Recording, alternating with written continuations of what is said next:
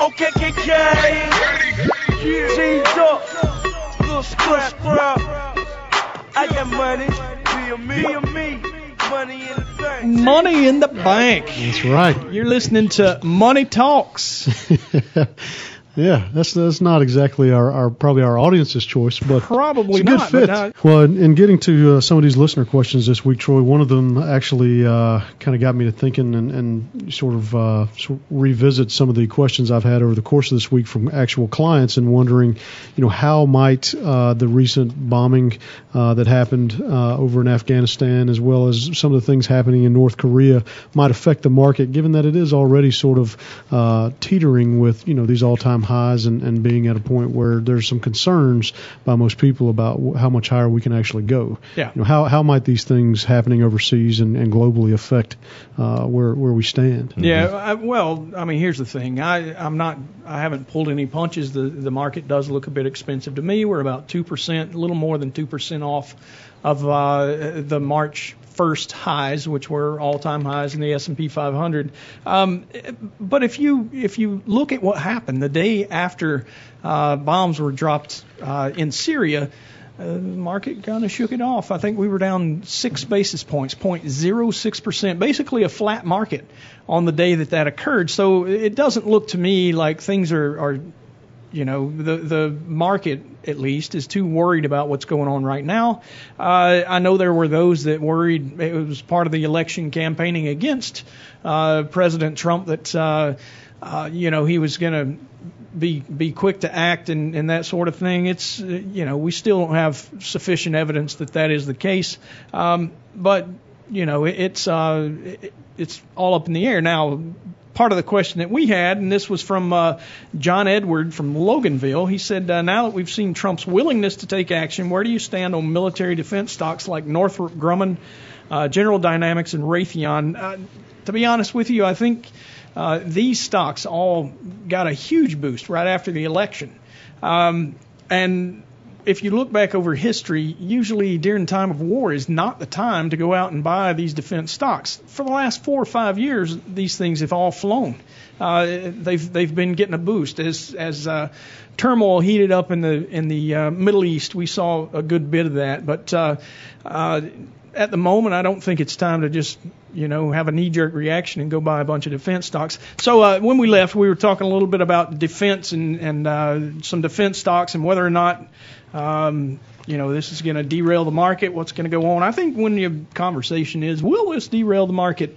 Uh, I think it's probably easy to say that you know people are a little bit nervous, but uh, at the same time we haven't seen huge reaction. So you know why don't we take these in in order? Northrop Grumman, um, it's got a PE to growth 3.45 percent. Jared, what do you say?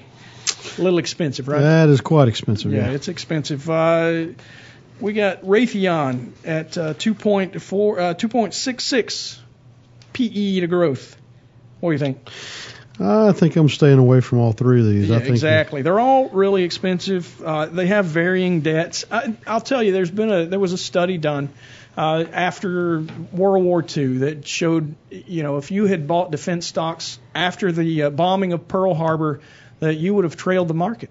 The the remainder of the market actually did better uh, than defense stocks after that fact. And part of the reason is if you think about what happened then, and Lord forbid we have something that's this full blown and global, but uh, there was not enough capacity in in the um, uh, in the defense contractors, so you had to get other industrial companies to come out and help the war effort, right? So, Yeah. uh, you know, that's that's probably uh, one thing that you think about. It's it's not going to drive your stock higher. It seems like where uh, if you wanted to invest in in uh, defense, uh, go to the intelligence side of, of Yeah. the industry. So it's you know where where uh, our domestic government is is uh, spending money to to uh, figure out what's going on. Maybe some of those is it Blackstone, I think. Yeah, uh, is this one of contractor, them. yeah. Some of those some of those type contractors, and it's not it's not investable because it's a private company, but that seems to be where most of the money's spent. Ultimately, these stocks look expensive, and I wouldn't really recommend them. We do own Lockheed Martin. We've owned it for a long time.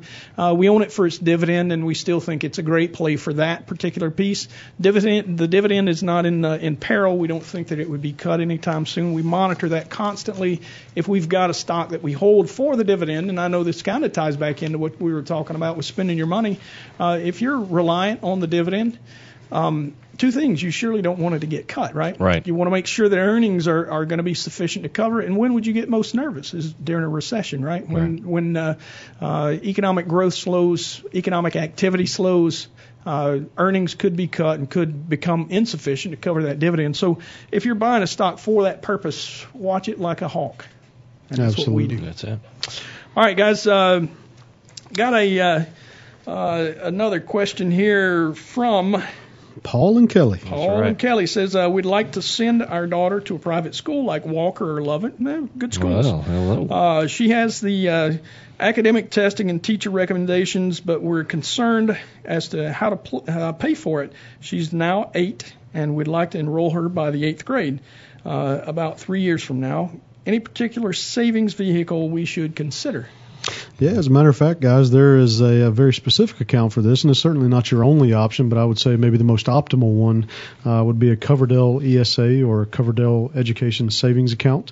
Uh, now, I will say at, at her age, which is, as you, you said now, Troy, eight, uh, and, and you're looking to maybe start using some of this by the time she's in eighth grade, uh, it's probably not going to be of significant benefit to you, just given Right. the fact that there are some limitations. Time horizon, right? Right, exactly. With with how much you can put in year to year, uh, which is uh, annually per beneficiary up to two thousand dollars. Right. Uh, so it may not be able to stash away a whole lot in an account like this, but certainly uh, your ability to do so would would provide you with the benefit of uh, pulling uh, the assets back out tax free. Now you don't get a tax deduction for contributions to the Coverdell uh, ESA, but you will be able to pull the money out so long as it's for a qualified education expense, uh, completely free of tax. And so uh, it's certainly you know a, a benefit that you otherwise wouldn't have if you if you chose not to use this account. Now this is different from say a 529 plan that cannot be used uh, for secondary education like what we're talking about here. And so while that's also a good um, a good vehicle to save for education, it's not one that would be relevant in this case. Yeah, It's more exactly. college savings. It's college for savings. 529. 529 is going to be college. Now, so the now the ESA The Coverdell can, can be used college. for college. Exactly. Right. But it can also be used for the primary education. Yes. So so you can uh, you can pay for tuition to a private school, uh, private high school, middle school, whatever it is. Uh, Yep. the the biggest limitation, as you pointed out, uh, Jared, is is the fact that it.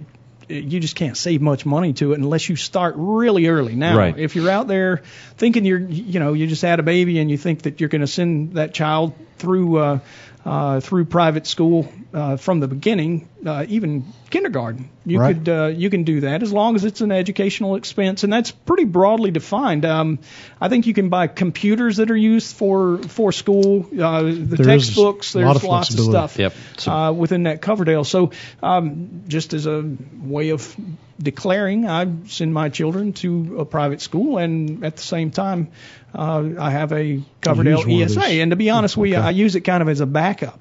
Uh, we knew that we were uh, hopeful to send our kids to a private school, uh, and we began saving when they were very young, before they were remotely close to uh, school age children. So, um, you know, we saved for a while, and and here's the beauty of it as a backup plan. You know, when you get to college, uh, you'll obviously want to start spending it down so the money doesn't go to waste. But if you Right. get to the end with one child and both of them have a an account, um, you can use the the remnant of of the one child on the second. So you Yep. or someone else, you can actually uh, assign that that uh, ESA, the Coverdell ESA, to another child. Right. You Right. got the oppor- you got the opportunity to change beneficiaries if necessary, but the account has to be uh, distributed in full by the age of 30. Uh, and if it's not, then you may run into some income tax and, and penalty uh, situations for that. But surely, if you're going to use it for secondary education and even some college funds, uh, given the, the limited amount that you can get away in these plans,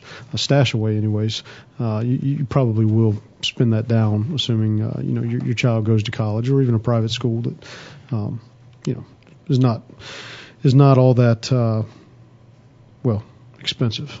Yeah. So. so, and the other thing is, you said they have to be used by 30, or mm-hmm. you know, by the time that child reaches 30. So you could easily pass it to another, or you know, if they want to go to grad school and you still hadn't used it up, um, sky's limit. Or take right. a break. A lot of folks go to go to college for a year or two. It's really not mature enough to do it. Uh, sure. Take a break and realize that they had made a mistake and go back. So, uh, you know, it does give you plenty of flexibility. It's the reason that I like it. I, I still agree with you, Jared. It's uh, way limited. Absolutely. All right, we got another uh, question here, Michael from Marietta. We can make this relatively quick. Uh, how was the repeal of the F- FCC primary rules for ISPs, that is, uh, internet service providers, going to affect the stocks? Uh, uh, what's at stake here is privacy. It's individual privacy. Uh, Barack Obama's administration put some uh, limitations on what the internet service providers could could uh, use your personal information for that's been lifted, right? Yep. So uh, what's going to happen? Well, it it all depends, I guess. Now that it's not against the law, they can do pretty much whatever they want to. However, it's a a point of contention with their with their customer base. So you got ATT came out and said, "Hey, look, in no way, shape, or form are we going to use your information, sell your information, uh, and and uh, you know that's good enough." Except for the fact that uh, when you define what they mean by that. It's a little bit fuzzy. right. Uh, Comcast, who a lot of folks expect to be the one who leads with this, you know, we're going to sell it. You're going to get more directed ads. Uh, we'll know more about you, and so will the advertisers. Mm-hmm. Although you can't name somebody specifically, uh, it's kind of an issue. I personally believe that uh, due to their image, they're probably, and the fact that folks would start dropping them like hotcakes, uh, they're probably not going to get too crazy with this. Okay. Right. All right, guys. So uh, we're coming up on the end of the show. Jared, what am I going to ask you? Yeah, probably how the market's going to perform over is the, the next market week. up or down next week? Come on, man. No, I got to tell you, I'm going to be optimistic this week and say it's uh, it's going down, which really means it's going up because every time I say something, it goes in the opposite direction. There you so. go. There's old wrong way McKenzie. All right, DJ, what do you think? Uh, we're going up. Up. I uh, I'm broken record. I always say up. Been a slice of heaven, guys. It's been yep, fun. It has. Yeah, we'll uh, we'll be back next week. Y'all uh, hang tight. Have a good weekend.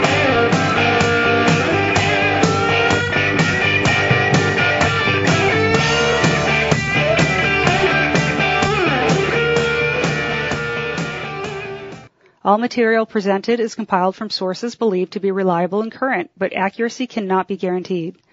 The contents are intended for general information purposes only. Information provided should not be the sole basis in making any decisions and is not intended to replace the advice of a qualified professional, such as a tax consultant, insurance advisor, or attorney. Although this material is designed to provide accurate and authoritative information with respect to the subject matter, it may not apply in all situations. This is not to be construed as an offer to buy or sell any financial instruments. It is not our intention to state, indicate, or imply in any manner that current or past results are indicative of future profitability or expectations. Portfolio holdings discussed are subject to change. There is no guarantee that in the future these securities will be held in Henssler accounts. As with all investments, there are associated inherent risks. Please obtain and review all financial material carefully before investing. Henssler is not licensed to offer or sell insurance products. This overview is not to be construed as an offer to purchase any insurance products.